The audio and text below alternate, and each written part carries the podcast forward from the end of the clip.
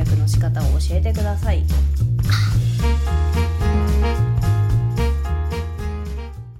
日本人の誰もが経験してきたであろうドッジボールっていう小学生の時にね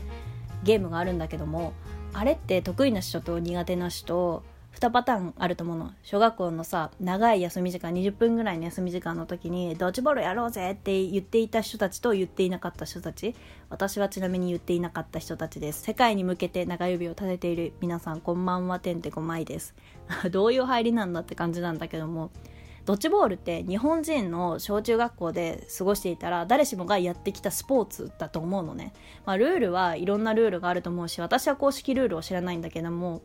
こう2チームに分かれて内野と外野っていうのがいて大抵外野はまあ1人2人ぐらいで内野の人たちがボールをやり取りして外野に行った場合は外野から内野に送ってもらって人をぶつけて外野にどれだけ人を出すことができるかっていうゲームなのね。ボールを使って当てていくゲーム。まあそれがフリスビーになったりしてフリスビードッジボールみたいな感じであったりだとかこうローカルルールであったりだとかたくさんあると思うんだけどまあ標準的なものは両チーム2チームいて A チーム B チームっていうのがいて内野と外野っていうのがいて外野にどれだけ人を出すことができるかっていうゲーム。私はねそのドッジボールがすごい嫌いだったの。そもそも休み時間にも行かないし全然アクティブな人間ではなくてこう陰キャの人たちのゾーンに入ってたと思うから陽キャの人たちが行こうぜイエーイ！みたいな。もう小学生からだいぶひねくれてるよね。そりゃ中指を立てていこうぜみたいな発言をするだろうなって思うんだけど。それでこう対人関係の関わりっていうか人間性って見えてくるなっていうのをねふと思ったわけよ。特にねこの話を誰かとしたってわけじゃないけども昔見ている中でスクールカーストとかこうねひねくれてる人間だからこう人間関係を見たりだとか人の洞察をこうじーって見るのめっちゃ変態チェックでダメだね。ねいやらしいんだけどこう見たりするのが得意であああいう動き方する人はまあそりゃああいう性格になるわなとかね、10年後とか同窓会じゃないけどもあの人こうしてるよみたいなあの子結婚して離婚してみたいな話を聞いた時あやっぱりそうかみたいなのね勝手に自分の中でねニヤニヤしながら腑に落ちて考察してるんだけどさちなみに私は最初から外野に行くのは嫌だったのね。例えばどうしても授業中とかでどうしてもドッジボールをしなければならないっていうシチュエーションでじゃあどう動くかっていうことを考えた時にちなみに私はどういうポジションだったかっていうと最初から外野に行くとこう戦力にならないといけないから、ね、最悪ずっと投げ続けなきゃいけないじゃない？強い人がさ内野の強い人がこう外野にパスすることで内野にボールを戻さなきゃいけないから強い人じゃないとダメなの。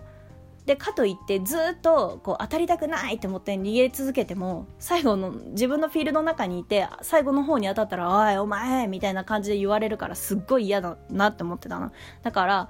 2人ぐらい当たった時に自分で自らこう当たりに行くみたいな。こう痛いかもしれないけどこうなるべく足元に当ててくれそうな人が相手チームにいた時に足元に当ててもらって外野に行って外野には行くけどもあのボールを取らないと怒られるからさどんどん外野の人も戻っていって内野に行くからその時になんとなく投げてこう遠心力遠くにボールを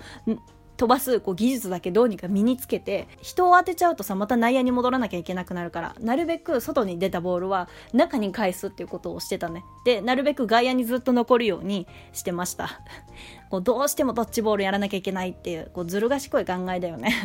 これがずる賢いのか分かんないけどもそもそももうドッジボールなんかやんねえみたいな人がいるのかもしれないけどもどうしてもやんなきゃいけないみたいなシチュエーションの時はそういう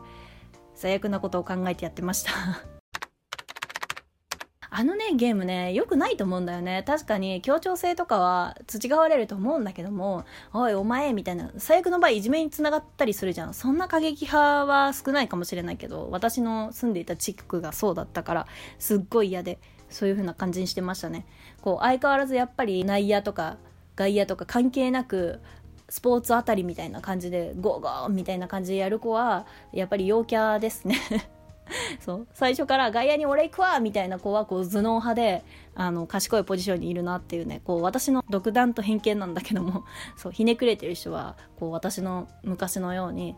最初の2人3人は当てるのを見守って4人目3人目ぐら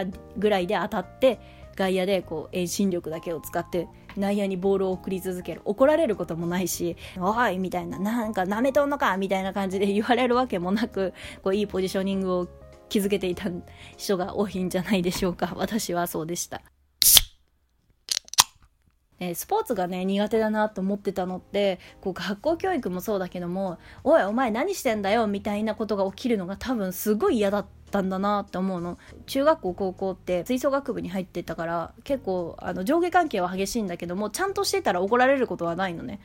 だってスポーツとかその人のせいで1点負けたりしたとかあったらすごい怒られるじゃん。なんかそれがすごいトラウマだったの。小学校の時にミニバスケットって言ってバスケットのチームに3週間ぐらいだけ入ってた時があってすごいそれがきつかったの。まあグループにもよると思うけども地域性にもよると思うけどもだからそれ以来スポーツがすっごい苦手になって、まあ、体育もそれで相まってねこう体育教師がすごく詰めてくることであったりだとか何のためにね体育してたんだって感じな経験とかしていたからそれで嫌いだったんだよね。今こう自分でランニングジョギングしたりだとかズンバしたりだとかピラティスしたりだとかそういうことを楽しんでいるのって誰にも迷惑かからないし自己責任だから、うん、点数とかもないしね。だから楽しいと思えるんだなっていうのに気がついた。自分一人で楽しむことできるからね。もちろんさズンバ教室とかだったら周りにねコミュニティっていうか人はいるんだけども